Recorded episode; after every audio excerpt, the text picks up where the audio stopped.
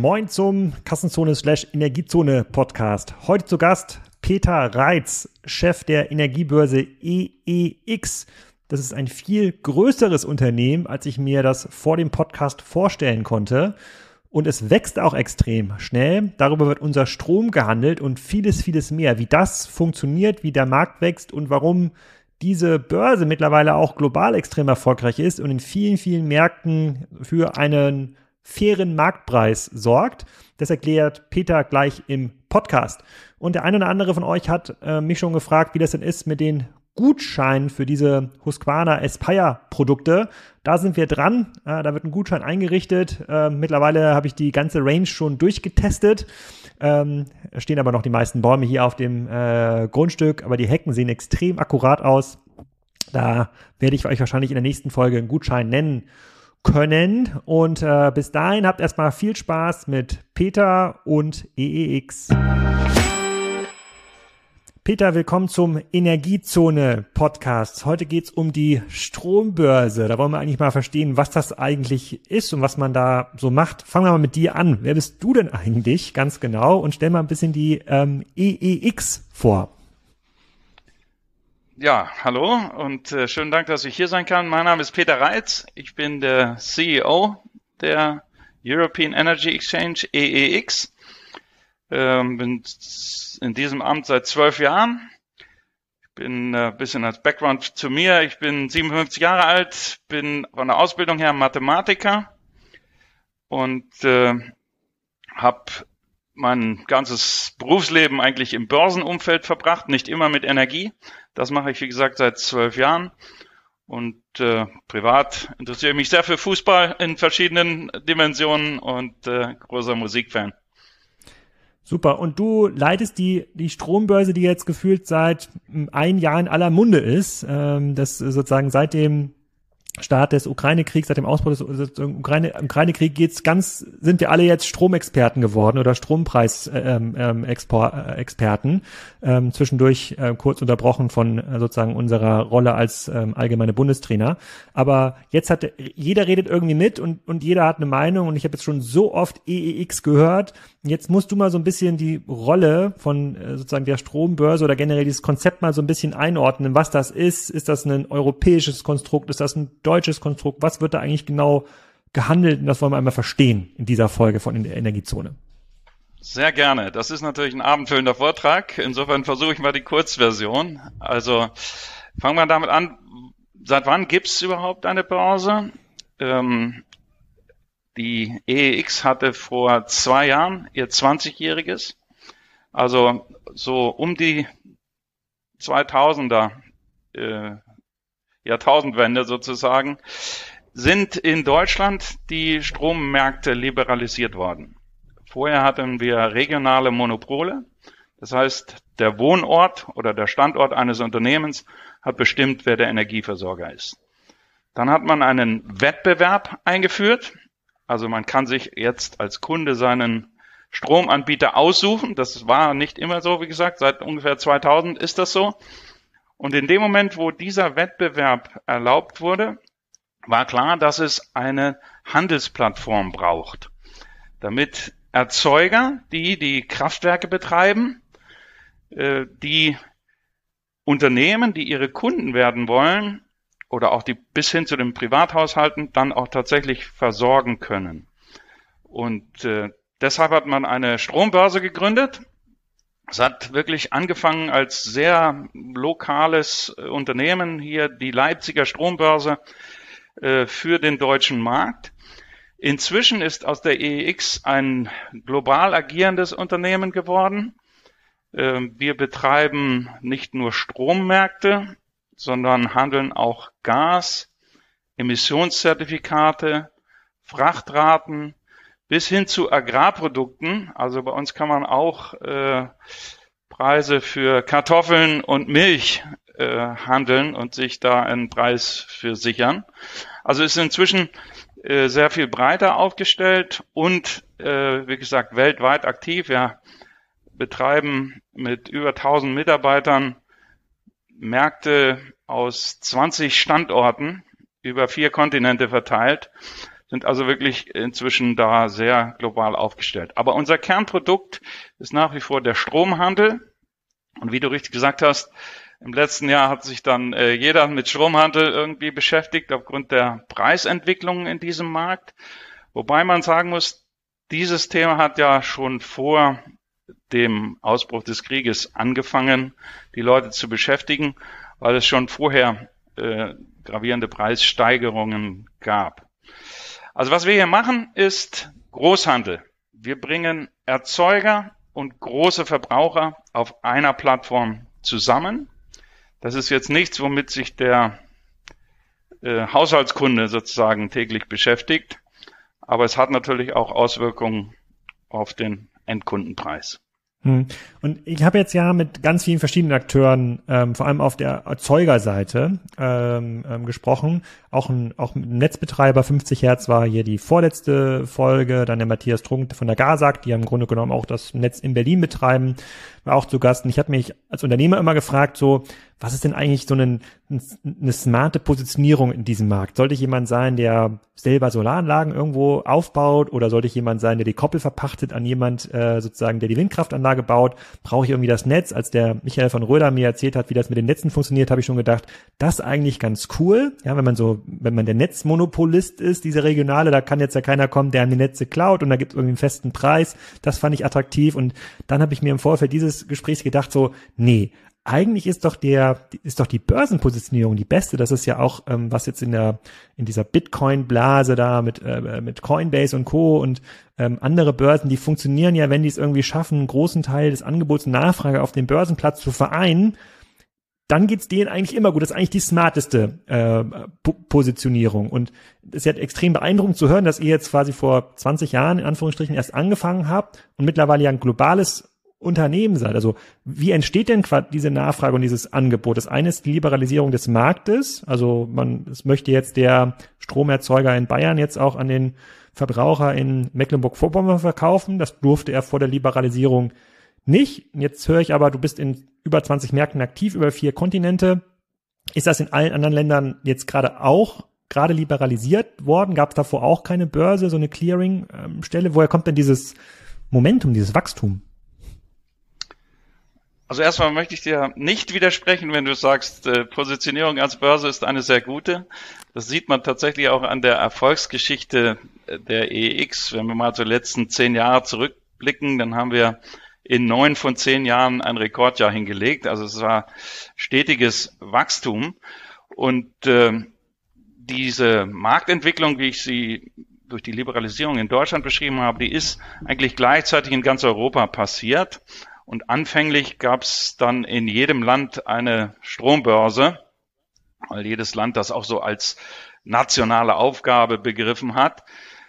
Davon haben wir uns äh, deutlich wegentwickelt. Die EEX ist inzwischen die weltweit größte Strombörse, betreibt Märkte hier in Europa für über 20 Länder, äh, aber auch Märkte in den USA zum Beispiel, japanischen Strom.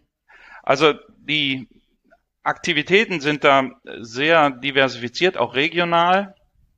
Und ähm, das Ganze ist natürlich eine Plattformökonomie. Economies of Scale äh, spielen hier eine wichtige Rolle. Die Attraktivität einer Plattform, so wie eine Börse eine Plattform ist, die Erzeuger und äh, Verbraucher zusammenbringt, ist immer dann am größten, wenn es viele Handelspartner gibt, mit denen man dort sich treffen kann. Und äh, deshalb haben wir unser Teilnehmernetz immer weiter ausgebaut. Inzwischen gibt es über 800 Unternehmen, die direkt äh, an die EX-Gruppe angeschlossen sind und direkt bei uns handeln. Und dahinter hängen dann auch noch Leute, die indirekt auf unsere Märkte zugreifen. Also das ist ein sehr großes Netzwerk und das macht es dann auch für jeden äh, attraktiv, der neu darüber nachdenkt, wo kann ich denn meinen Strom beziehen oder wenn ich selber welchen produziere, wo kann ich meinen Strom verkaufen.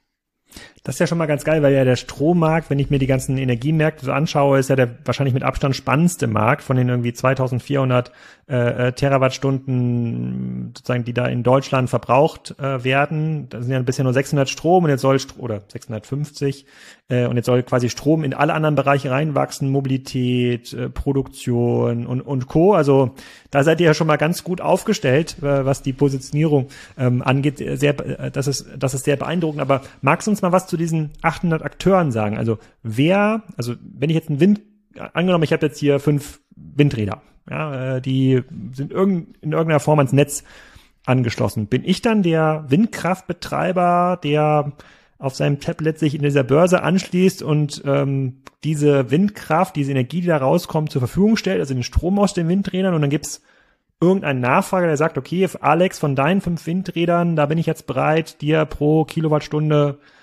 sechs Cent zu bezahlen heute ähm, und äh, dann äh, sozusagen entscheidet quasi der, der beste Bieter, also klassisches, sozusagen klassische, klassische Börsenfunktion. Also wie geht das? Genau so wie du es beschrieben hast, könnte es gehen. Ähm, wenn man jetzt fünf Windräder hat, kann man tatsächlich direkt an der Börse äh, handeln.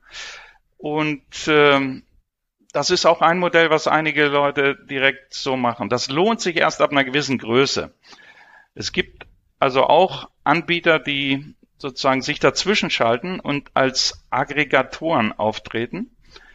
Die kaufen dann den Strom von deinen fünf Windrädern und vielleicht noch von deinem äh, Nachbarn, der auch noch zwei hat, und dann noch den Solarpark von nebenan und aggregieren das als ein, ich sag, nenne es mal virtuelles Kraftwerk und vermarkten das dann gemeinsam an der Börse weil dieser ganze äh, Prozess schon äh, natürlich auch aufwendig ist, so dass es sich nicht lohnt, wenn man jetzt, sag ich mal, eine Solaranlage auf dem Dach hat, dann direkt sich an die Börse anzuschließen und diesen Strom dort zu vermarkten. Da gibt es, wie gesagt, solche Aggregatoren, die das dann bündeln und äh, gemeinsam verkaufen. Man muss ja auch wissen, es gibt nicht den einen Preis für Strom und den einen Kontrakt, den man da handeln kann, sondern das richtet sich immer danach, für wann der Strom gebraucht wird. Bei uns kann man Strom handeln in ganz kleinen Einheiten bis runter zu einer Viertelstunde. Und das kann man machen bis fünf Minuten, bevor der Strom geliefert wird. Also wir haben jetzt 11.18 Uhr. Wir können also jetzt den Strom handeln von 11.30 Uhr bis 11.45 Uhr und der wird dann tatsächlich auch geliefert. Und das ist natürlich gerade für Produzenten von erneuerbaren Energien sehr wichtig, weil die immer erst sehr kurz vorher wissen, wie viel Wind tatsächlich weht oder wie viel Sonne tatsächlich auf ihre Panels kommt und deshalb erst dann wissen, wie viel Strom sie produzieren können. Hm. Also das ist sozusagen das ganz kurzfristige Handelssegment. Und dann am anderen Ende geht's raus bis zu zehn Jahre im Voraus. Ich kann also heute schon Strom handeln für das Jahr 2033 für das gesamte Jahr und mir dafür schon einen Preis sichern, sowohl als Produzent als auch als Verbraucher. Das heißt, wir haben da ein sehr großes Spektrum an Zeit, die wir abdecken und damit an verschiedenen äh, Produkten, die da handelbar sind. Hm. Und diese, diese Aggregatoren, die diese virtuellen Kraftwerke betreiben und jetzt hier, hier fünf Windkraftanlagen, da ein Solarpark, da noch was auch immer haben, wie, wie groß sind denn diese Akteure? Ich habe jetzt die letzte Folge, die ja live gegangen ist, ähm, war mit dem Martin Lars. Der betreibt quasi eine große Bio, äh, Biogasanlage und sagt quasi, er ist halt residualfähig, er kann quasi das Ding halt hochfahren, wenn der Strom teuer ist. Es macht für ihn halt gar keinen Sinn, Strom zu verkaufen, wenn der Strom billig ist, sondern er verbrennt nur ähm, Gas in seinen riesigen Gasmotoren, äh, wenn der Strom teuer ist. Das ist ähm, zum Beispiel nicht am Wochenende der Fall, sondern es in der Regel in der Woche gibt so Preisbänder im Bereich äh, 20 Cent und mehr, äh, die er dann für sich irgendwie ausnutzt. Das ist ja dann, muss ja dann der Großhandelspreis sein, wahrscheinlich der Bälle, die ich dann gesehen habe. Und am Wochenende und in der Nacht macht er die Dinge aus. Das heißt, seine Biogasanlage oder die Kraftwerke fahren eigentlich nur 1000 Stunden im Jahr oder 1500 Stunden im Jahr und nicht mehr nicht mehr ähm, 8000 Stunden im Jahr. Ähm, aber ich, wenn ich den richtig verstanden habe, sozusagen läuft dahinter auch ein Vermarkter. Also der macht das gar nicht selber, sondern gibt es irgendeinen Vermarkter, der diese riesigen Mengen, die er schon produziert, äh, ähm, da vereinnahmt. Sind das muss, sind das auch Unternehmen irgendwie mit schon Hunderten von Mitarbeitern, wo es dann mehrere davon gibt, die diese die Kapazitäten vor Ort einkaufen, oder sind das so kleine Krauter, die dann, äh, die das, äh, die das an ihrem Rechner irgendwo im, hin, hin, hinten im Nähzimmer machen? Ja, Nähzimmer wird wahrscheinlich nicht reichen, aber äh, die gibt's in unterschiedlichen Größenordnungen. Also mehrere tausend Mitarbeiter braucht man dafür eigentlich nicht. Das ist kein Geschäft, was sehr personalintensiv ist. Aber wenn man sich die Vermarktungsmenge anschaut von einzelnen Playern in dem Feld, dann gibt's da schon auch wirklich große.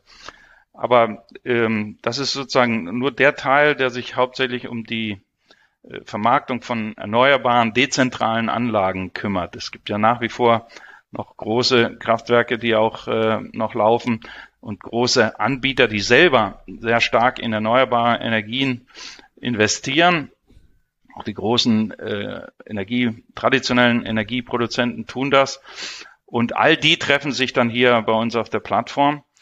Und äh, da wird dann eben auch der Strom vermarktet aus der Biogasanlage, die natürlich sehr hilfreich ist für das Gesamtsystem, weil sie eben steuerbar ist. Wir haben ja eine Situation durch den Ausbau gerade der Wind- und Solaranlagen, das äh, beides ist nicht steuerbar äh, und deshalb ähm, braucht es immer auch äh, andere Kraftwerke, die dann einspringen, wenn wenig Wind und wenig Sonne da ist. Hm. Aber äh, wie, wie siehst du denn die Preisentwicklung langfristig? Ich habe das mal in den ersten Energiezone-Folgen gesagt. Ich glaube ja, also ich wohne in Schleswig-Holstein, hier ist so viel Überschussstrom, ähm, den die Netze gar nicht abtransportieren können. Und es wird weiter ausgebaut. Das ist extrem unwahrscheinlich, ähm, dass die Netze das jemals abtransportieren ähm, können das müsste doch für mich irgendwann hier richtig günstig werden ähm, als, ähm, als Verbraucher. Da könnte ich doch über den Ausbau meiner Poolanlage eigentlich so langsam nachdenken, weil die braucht ja viel Strom im Sommer, um den dann äh, ähm, äh, zu heizen. Wie siehst du das denn mit, den, mit der Preisentwicklung? Du hast das ja seit 20 Jahren offensichtlich verfolgt. Ähm, wie wie schaut's da aus? Ist, bin ich da am richtigen Trichter oder soll ich doch lieber anfangen zu sparen? Bisschen kälter schwimmen.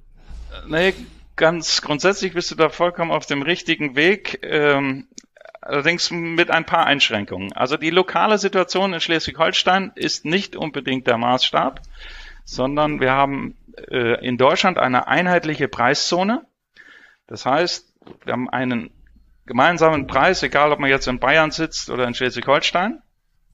Und äh, deshalb muss man immer das Gesamtbild im Blick haben, äh, was den, den Preis für den Strom äh, im Großhandelsmarkt angeht. Der ist in, überall in Deutschland gleich, ist eine Preiszone. Ja, das mhm. ist überall in Deutschland gleich. Normalerweise ist der in Europa an die Ländergrenzen äh, gebunden. Also es gibt einen Preis für Frankreich, einen Preis für Österreich, einen Preis für Deutschland mhm.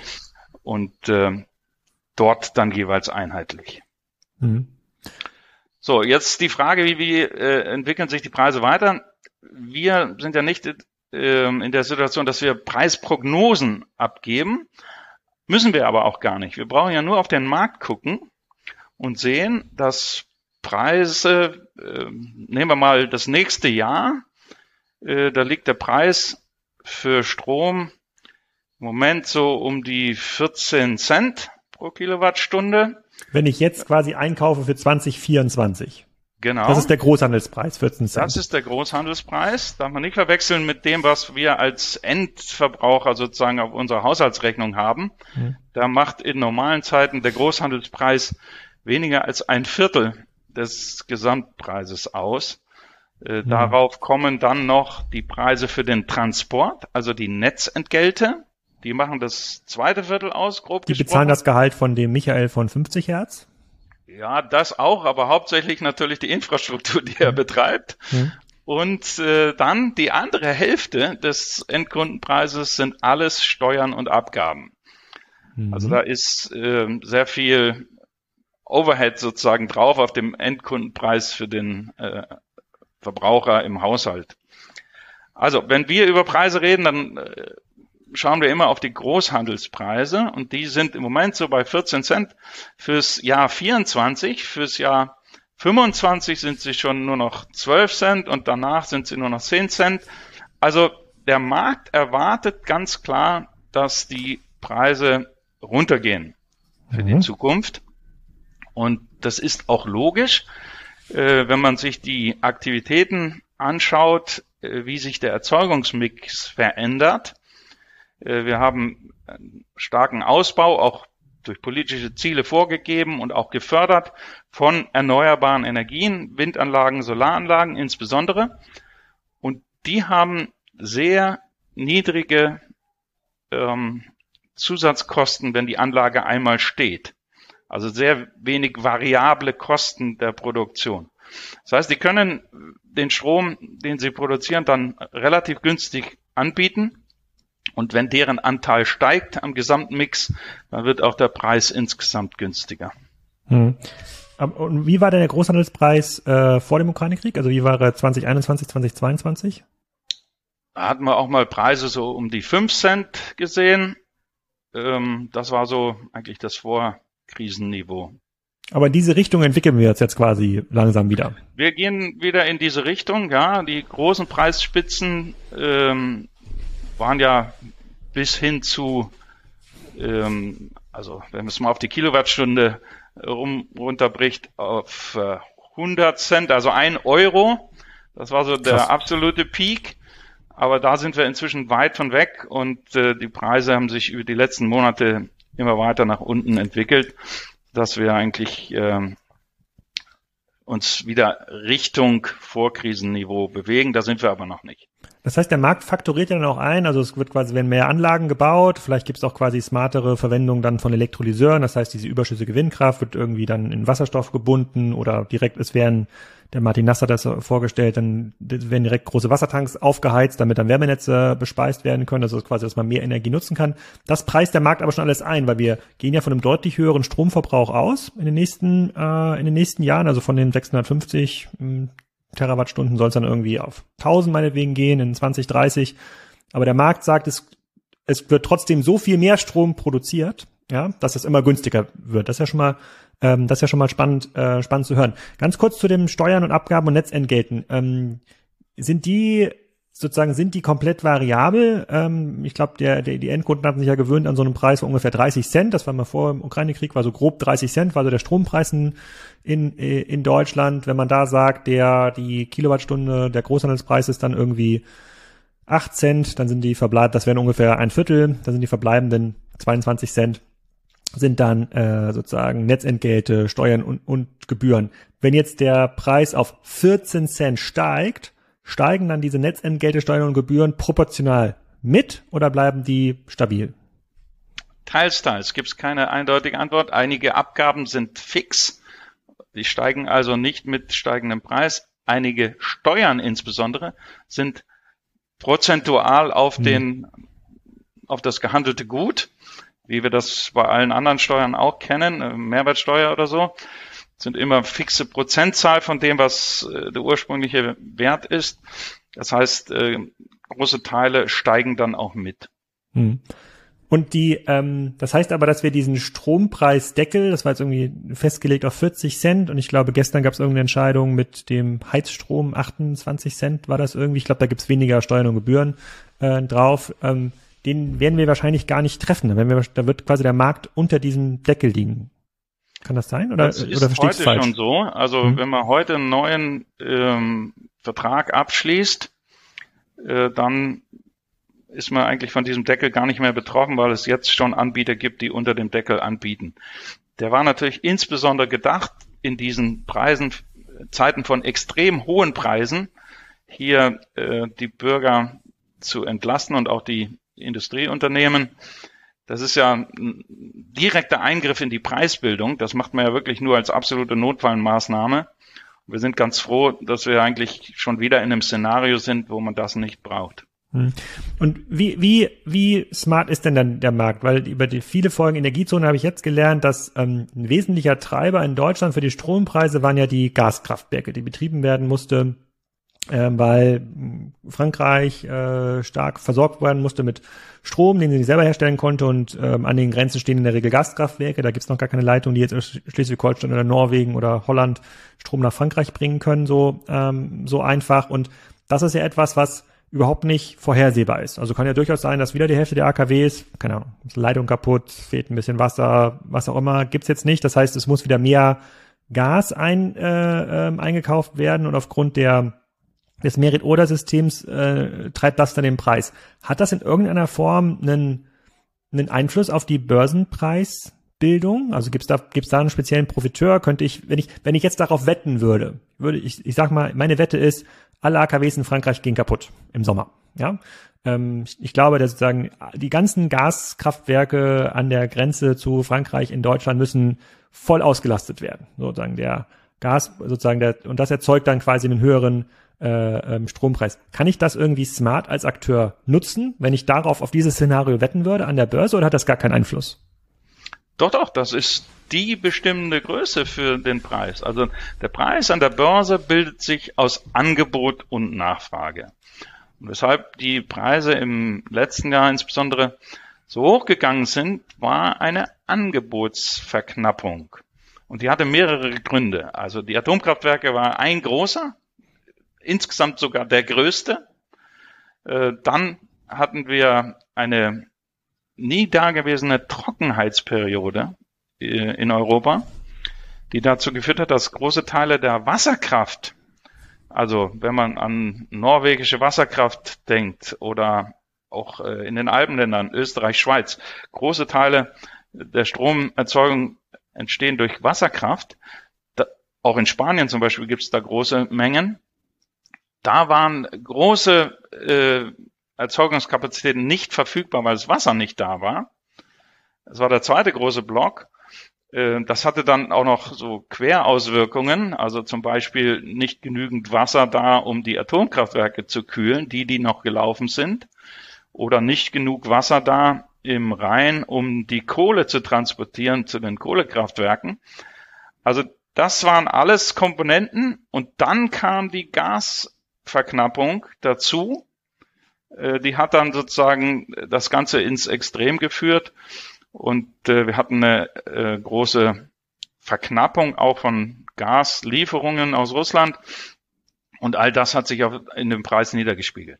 Aber um jetzt zur Frage zurückzukommen, also kann man sich für dieses Szenario entweder absichern, wenn man äh, Strom braucht im nächsten Jahr, oder aber darauf spekulieren, wie du gefragt hast? Ja, natürlich. Das ist ja das, was eine Börse macht. Wir bieten den Stromhandel, wenn ich davon ausgehe, dass der Preis steigen wird im nächsten Jahr, weil ich daran glaube, dass alle Atomkraftwerke ausfallen, das war ja dein Szenario, dann kann ich mir jetzt schon einen Preis sichern für das nächste Jahr oder auch fürs übernächste oder bis zu zehn Jahre im Voraus. Und wenn ich den Strom dann brauche, dann hab, weiß ich schon, welchen Preis ich dafür bezahlt habe. Wenn ich ihn gar nicht brauche, dann kann ich ihn, wenn denn meine Wette in Anführungszeichen aufgeht, dann später zu einem höheren Preis wieder verkaufen. Mhm. Das genau bieten ja diese Märkte. Äh, insgesamt Futures-Märkte sind ja genau dazu da, um sich einen Preis zu sichern, das gilt für den Verkäufer genauso wie für den Käufer. Also der Verkäufer hat ja das Risiko, dass die Preise extrem niedrig sind.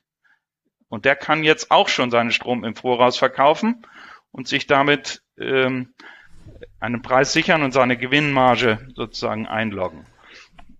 Und der Käufer hat das umgekehrte Risiko. Wenn, wenn das Szenario eintritt, dass wieder eine Verknappung da ist, weil zum Beispiel alle, alle Atomkraftwerke nicht laufen, dann werden die Preise sehr viel höher sein und dagegen kann er sich absichern, wenn er sich schon jetzt über einen Future den Preis sichert. Privat kann ich es aber nicht machen, oder? Ich könnte mich jetzt nicht privat an der EX absichern. Nee, man muss also, äh, um direkt am Börsenhandel teilzunehmen, äh, eine gewisse Größe als Unternehmen haben. Das ist nichts für Privatanleger. Ähm, da gibt's eventuell sozusagen indirekte Wege, das zu tun über börsengehandelte Instrumente, aber das ist eigentlich kein Retail-Markt. Hm. Wie viel des in Deutschland produzierten Stroms wird denn überhaupt an der Börse gehandelt? Ein Mehrfaches.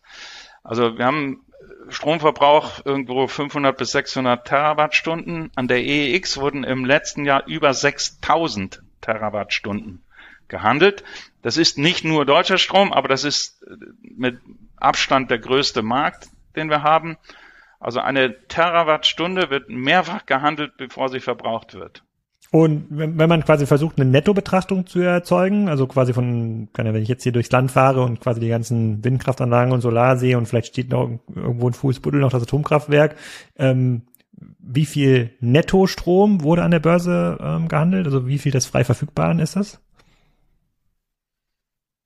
Naja, es gibt ja nur Strom, der ist, der ist äh, sozusagen immer frei verfügbar, weil er ja in das gemeinsame Netz eingespeist wird.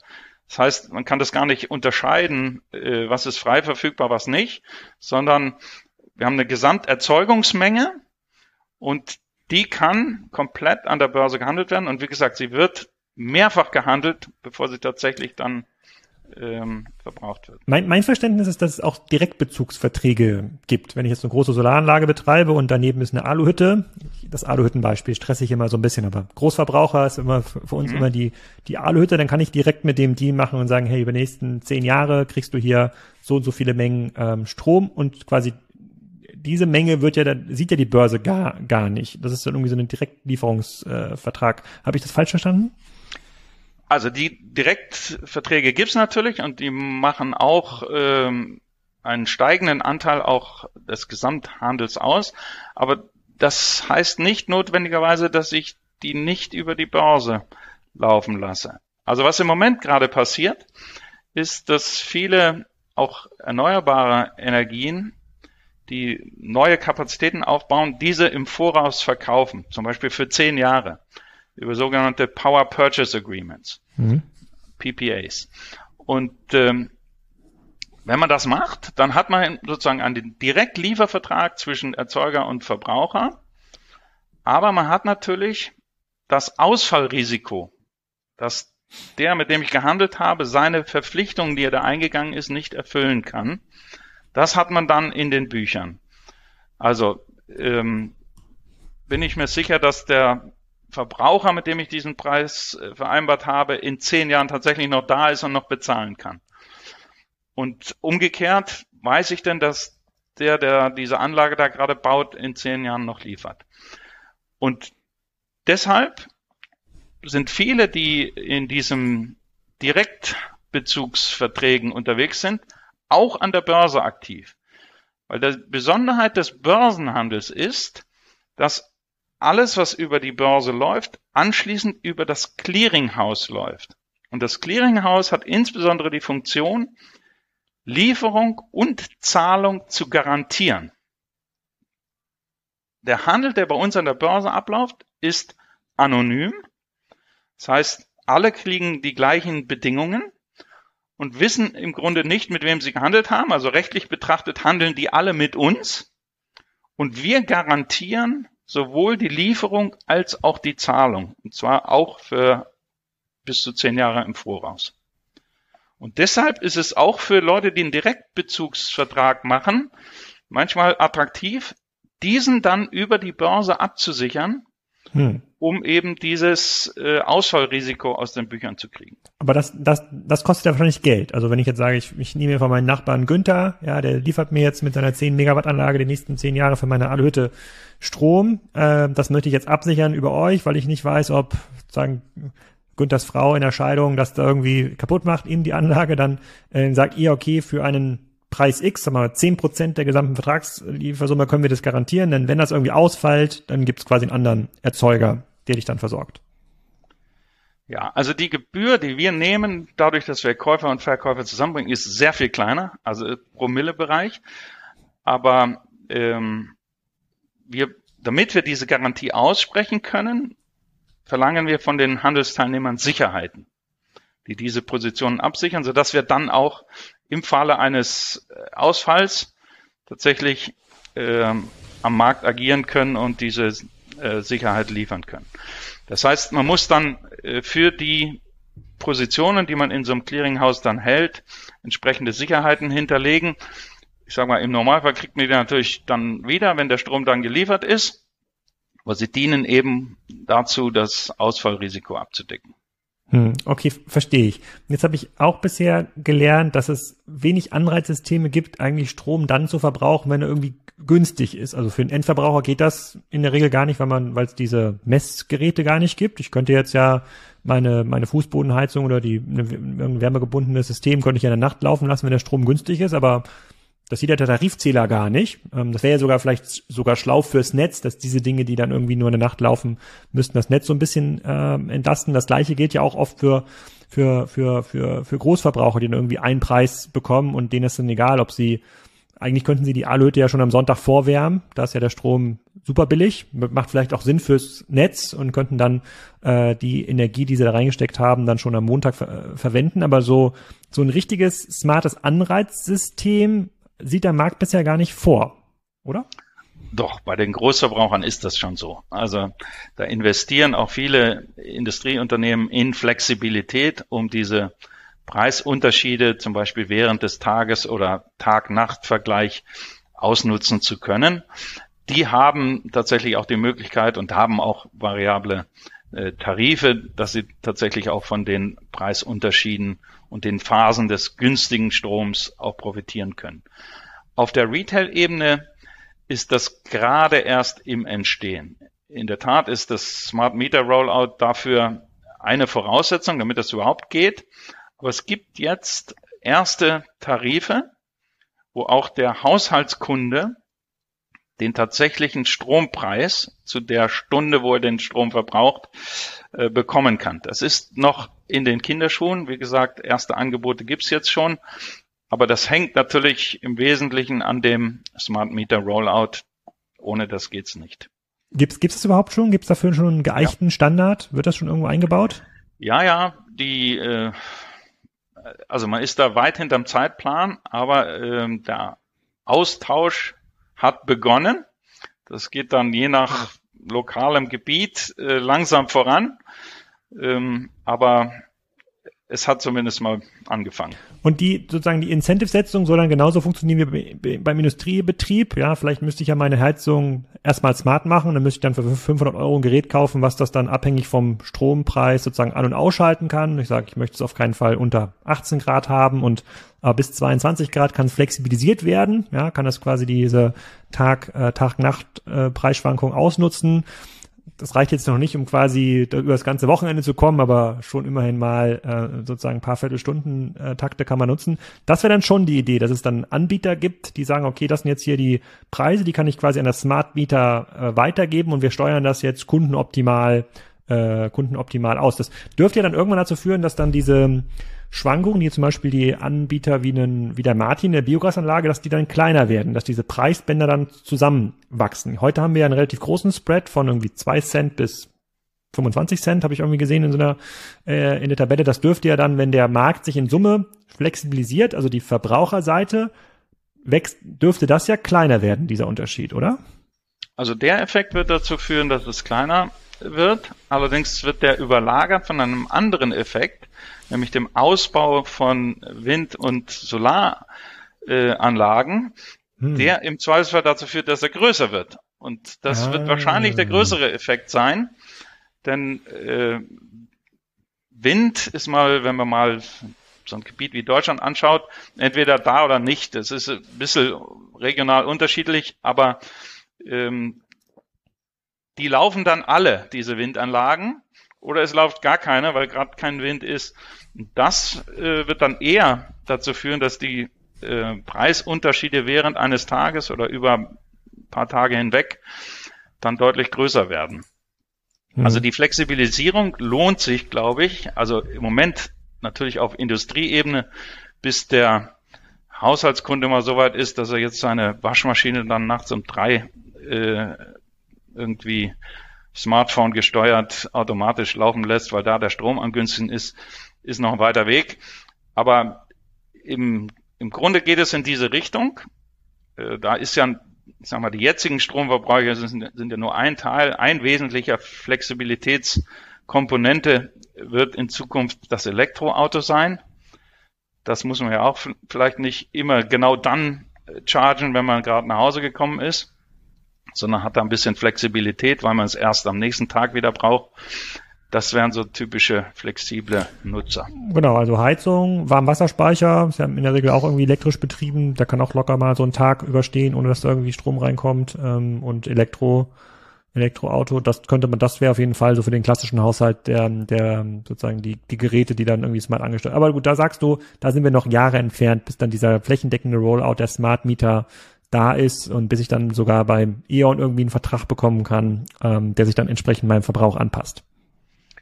Ich glaube, E.ON ist tatsächlich einer der äh, Vorreiter hier. Die haben so einen Tarif schon, aber im Moment kann ihn halt nicht jeder nutzen, weil nicht jeder einen Smart Meter hat. Okay, wenn sich jetzt, ähm, wenn sich generell dieser Markt smarter aufstellt, was sind denn sozusagen dann kluge Verhaltensweisen oder kluge Strategien für die Erzeuger? Angenommen hat jetzt diese Solar, an, äh, eine große Solaranlage irgendwo stehen, vier, fünf, sechs, zehn Megawatt, hat das irgendwie projektiert, hat es das noch nicht verkauft über die nächsten zehn bis zwanzig Jahre, wird sehen, dass irgendwann die EEG, ähm, die EEG-Einspeisevergütungen sinken ja, glaube ich. Ja, sozusagen ist dann nicht mehr so auskömmlich, sondern sinkt irgendwann ähm, und Strom, den ich dann quasi gar nicht mehr ins Netz bekomme, wird mir dann auch nicht mehr bezahlt. Also dieser Phantomstrom wird dann nicht mehr bezahlt. Erwartest du dann, dass dann in diesen, ja, bei diesen lokal, in diesen, ja, lo, ja lokalen Märkten, dass es dann ähm, dass die Anlagenbetreiber dann anfangen, kann auch Bitcoin-Mining nebenbei zu machen, wenn der Strom über ist oder das irgendwie anders einzuspeisen, weil heute ist ja das Einzige, was sie machen, sich irgendwie an den nächstgelegenen äh, Trafo anzuschließen und dann sind sie sorgenfrei. Damit haben sie danach nichts mehr zu tun. In der Zukunft müssten sie dann eher agieren wie der, wie der Martin, ja, mit der Gebirgsanlage, der macht irgendwie noch da warm Wasser, danach, danach macht er noch ein BHKW, da überlegt er sich noch, wo kriegt er noch ein bisschen äh, Windkraft äh, ähm, äh, her. Also das ist ja dann das wird ja viel, ist ja viel integrierter. Man ist ja quasi dann viel vertikaler auf, äh, ähm, aufgestellt und diese Positionierung, ich habe jetzt hier eine große Fläche, da stelle ich zehn Windräder hin und in 20 Jahren gucke ich mir mal an, was übrig geblieben ist. Das scheint ja ein Auslaufmodell zu sein. Oder bin ich da auf dem falschen Trichter? Naja, es gibt so einen äh, gewissen Kannibalisierungseffekt. Je mehr Windräder da stehen, desto niedriger wird der Preis sein in den Phasen, wo, wo dann tatsächlich Wind da ist. Und für die Sonne gilt das Gleiche. Die äh, spannenden Phasen sind natürlich die, wo die Preise hoch sind, weil es weder Wind noch Sonne gibt. Aber dann kann natürlich einer wenn er nur ein Windrad hat oder nur ein Solarpanel, auch nichts machen, nichts äh, produzieren. Also was ist die entscheidende Komponente hier? Wie kriege ich Flexibilität in mein Angebot? Da kann ich bei einer Solaranlage schon ein bisschen was machen, wenn ich zum Beispiel eher so in den Randstunden durch eine andere Ausrichtung meiner Anlage noch was raushole. Aber der große Puffer ist Speicherung. Wie kriege ich Energie gespeichert? Und eine der äh, wesentlichen Komponenten in einer völlig dekarbonisierten Welt wird Wasserstoff sein. Oder Wasserstoffderivate, Ammoniak und so weiter. Und da ähm, ist heute schon, gibt es schon erste äh, Aufbauten, wo man direkt neben die Windanlage den Elektrolyseur stellt um gar nicht erst an das Netz angebunden zu sein und davon abhängig zu sein und dann äh, den Windstrom sozusagen zwischenzuspeichern, um dann hinterher den Wasserstoff zu nutzen, um Strom zu produzieren in Zeiten, wo äh, Wind und Sonne nicht da sind und damit Preise hoch sind. Hm da haben wir jetzt in den beiden Folgen mit Martin gelernt, das macht keinen Sinn, die neben die Windkraftanlage zu stellen. Die müssen immer in den BHKW, wo sozusagen die Wärmeeffekt noch mitgenutzt werden ähm, können von Elektrolyseur. Ähm, ähm, aber das wird ähm, das wahrscheinlich auch nicht so trivial, das überall zu bauen. Also sozusagen und die vielen Mengen des Stroms da ähm, abzunehmen. Aber wenn, wenn du, okay, ich verstehe das quasi für den äh, für den institutionellen Akteur. Was heißt denn das für den privaten Akteur, wenn ich jetzt quasi ähm, noch irgendwie Dachfläche frei habe und jetzt ist ja, glaube ich, das Limit der Solaranlagen, man kann jetzt auf 30 äh, Kilowatt Peak, kann man jetzt ausbauen.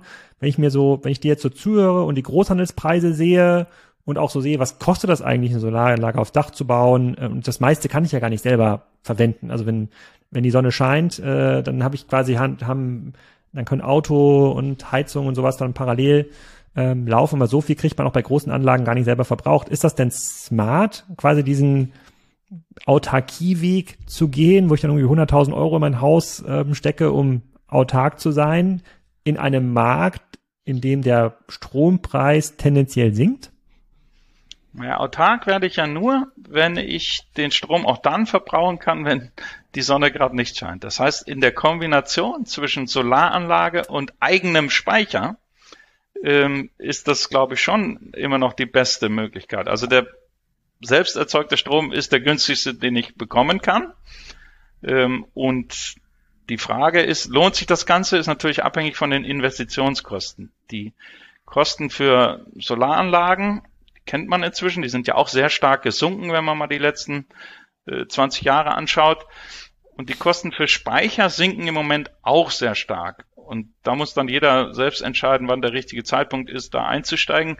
Aber dieses Modell ist schon eins, was, äh, glaube ich, auf Dauer dann sehr viel Sinn macht, wenn man seinen eigenen Strom äh, erzeugen kann und auch speichern kann für die Phasen, wo man äh, Verbraucher hat, aber keine eigene Erzeugung. Ja, also wir haben uns auch so einen Batteriespeicher ähm, eingebaut. Ich glaube, der hat vor vier, fünf Jahren, war das, glaube ich, was hat man bezahlt pro Kilowatt äh, Speicherkapazität? Ähm, Vielleicht 1000 Euro, 800 Euro. Also das wird sich nicht mehr lohnen in dem Leben dieses äh, ähm, Speichers. Da müsste schon sehr, sehr viel Strom da immer zwischendurch gespeichert äh, werden. Aber vielleicht gibt es ja smartere Möglichkeiten, also wenn ich das in Wärme speichern kann oder in anderen, äh, in, in, in anderen Themen. Ähm, Nochmal kurz zu dem Kernthema zurück. Ich möchte dich gar nicht quasi mit äh, den, den, den Heizungs- und Solarbaufragen der Hörer und meinen eigenen hier, hier ablenken, was interessant da deine ähm, ähm, deine, deine Sicht zu sehen. Ähm, wie funktioniert denn quasi das Zusammenspiel oder wie, wie beobachtest du das Zusammenspiel jetzt dieser Preisbildung ähm, ähm, und welche Effekte hat das auf die anderen europäischen Märkte? Jetzt sagst du, Wind und Solar wird ausgebaut, da sozusagen der Verbrauch steigt in Deutschland, äh, trotzdem sinkt äh, sozusagen sinkt der Preis. Jetzt sind wir aber in vielen in vielen Ländern um uns herum wird ja immer noch über Atomkraft diskutiert und das ist ja eine eher teure Investition, also dauert sehr lange, dann 20 Jahre ist, glaube ich, aktuell so der Schnitt, bis ein neues Atomkraftwerk von Genehmigung bis Bau dann ähm, fertig ist. Man braucht diese Brennstoffe, man braucht relativ viele Leute, um das zu betreiben. Das Endlagerthema und Supergau-Risiko, das blenden wir mal aus. Aber so rein aus einer kommerziellen Sicht müsste das doch jetzt sehr naheliegend sein, dass eigentlich alle Länder, in denen es halt halbwegs Wind und Sonne gibt und die es schaffen, irgendwie einen Elektrolyseur zusammenzuschrauben, damit man das auch speichern kann später in Wasserstoff, müssen doch jetzt sagen, hey, yippie, yippie, yay, da gehen wir auch in diese, in diese Richtung. Das, weil die Börse gibt das ja vor, da muss man jetzt ja gar nicht pro Atom oder Anti-Atom sein, sondern sozusagen diese Preisentwicklung gibt das doch eigentlich vor. Seht ihr das auch? Du siehst jetzt ja so viele Märkte weltweit. Also seht ihr jetzt auch, dass es so einen super Run gibt auf äh, Solar und Wind? Ja, das sieht man schon. Also die Ausbaugeschwindigkeit äh, war noch nie so groß wie jetzt. Aber damit man ähm, die Welt, die Wirtschaftswelt insbesondere dekarbonisieren kann, muss dann natürlich noch sehr viel passieren. Also äh, ja, es gibt Ausbaubemühungen in allen Ländern, in denen wir aktiv sind, aber unterschiedlich stark und unterschiedlich schnell. Der Erzeugungsmix ist ja nach wie vor Ländersache. Und äh, da gibt's durchaus unterschiedliche politische Strömungen und Richtungen, wie man das weiterentwickeln will. Aber dass der Anteil von Erneuerbaren steigt, das ist in allen Ländern so.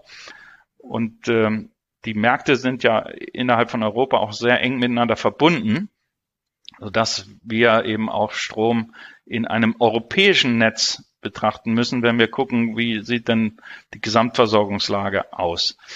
Ähm, das verändert sich, wenn man jetzt weit in die Zukunft blickt, ähm, schon sehr stark hin zu einem völlig dekarbonisierten Markt. Da sind wir ja auch einer der großen Treiber dieser Integration von Erneuerbaren in den Strommarkt, damit das geht und damit dann auch Strom für andere äh, Teile des Energieverbrauchs wie Mobilität oder eben Wärme genutzt werden kann, um eben diese ganze äh, Dekarbonisierung voranzutreiben. Das ist auch etwas, was uns antreibt als Unternehmen, dass wir hier ein äh, Wegbereiter der Energiewende sind durch diese Integration erneuerbaren Energien. Da gehören dann noch viele andere Dinge dazu, die wir machen. Also wenn ich so an CO2-Märkte denke, wo wir die Preisfindung haben oder auch an Herkunftsnachweise, die damit verbunden sind. Also da gibt es ein ganzes System, was dafür sorgt, dass, dass wir die Energiewende voranbringen können.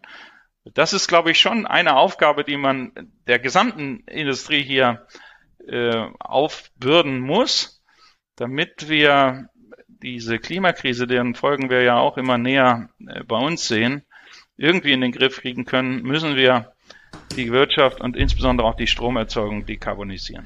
Dann meine letzte Frage, bevor wir schon wieder an das Zeitlimit ran, ranrutschen. Ich glaube, brauchen auch noch eine, eine zweite Folge. Ich habe ja noch einen ganzen Zettel voller Fragen. Ähm, wie international kann ich denn den Strom handeln? Kann ich jetzt, wenn ich einen, keine Ahnung, ein französischer Konzern bin, der Strom verkauft und sehe, ah, ich kann das jetzt einfach viel, viel günstiger in Deutschland einkaufen. Ich kaufe mal dort den Strom ein, weil das mir zu teuer geworden äh, mit den Atomkraftwerken. Hier ginge das? Könnte ich das einfach so machen? Das geht. Äh, wie gesagt, die Netze sind ja miteinander verbunden. Allerdings gibt es immer noch, es geht nicht im unbegrenzten Maß. Es gibt ähm, gewisse länderübergreifende Netzkapazitäten. Mhm. Und wenn die erschöpft sind, dann geht es eben nicht mehr. Aber das ist sozusagen in dem Strommarkt implizit enthalten, dass man genau diese Netzkapazitäten optimal ausnutzt. Das nennt sich Marketkopplung über die europäischen Märkte hinweg. Und das machen wir sozusagen äh, ganz europäisch. Okay, gibt es noch irgendwas, was du noch halt den unseren Zuhörern zurufen willst? Bei dem Wachstum, bei dem Stromwachstum, da gibt es wahrscheinlich auch einen Stellenwachstum äh, bei euch. Wie, sieht das aus? Macht es, also jetzt aus einer rein naiven Beobachtersicht wird es ja Sinn machen, sozusagen in eurer in eurer Branche zu arbeiten. Das wächst sozusagen, es wird mehr Strom eingespeist, sozusagen diese Funktion wird irgendwie äh, äh, wichtiger. Drückt sich das bei euch auch im Mitarbeiterwachstum aus? Ja, in der Tat. Also als ich vor zehn Jahren oder zwölf Jahren hierher kam, waren wir so etwas über 100 Leute. Inzwischen sind wir 1000 weltweit. Sehr internationales Umfeld, wo wir ähm, an 20 Standorten vertreten sind, weil wir immer direkt in Kundennähe sein möchten, um die Leute auch vor Ort beraten zu können. Und äh, das ist eine Wachstumsbranche, das ist ganz klar. Und äh, für die Leute, die auch Spaß haben, in so einem internationalen Umfeld zu arbeiten und an so einem Wachstum auch teilzuhaben, mit dem Zweck, wie ich es eben beschrieben habe, die Energiewende voranzubringen und die Dekarbonisierung der Wirtschaft voranzutreiben, die haben natürlich hier in allen möglichen äh, Jobs bei uns Möglichkeiten, daran teilzuhaben. Sehr cool. Ich äh, sozusagen, ich schreibe dir nochmal sozusagen für meine Folge zwei Fragen. Jetzt haben wir erstmal so ein bisschen die das ganze Dach äh, sozusagen oder das Fundament erkundet, wie das Ganze funktioniert und ein paar, paar äh, Fehler abgesteckt. Aber vielleicht können wir beim nächsten Mal nochmal noch stärker in die Details gehen. Ähm, das soll es aber erstmal sein für diese Sonntagsfolge. Peter, vielen Dank. Sehr gerne. Danke dir. Das war es. Nächstes Wochenende geht es weiter mit dem CEO und Gründer von Tractive.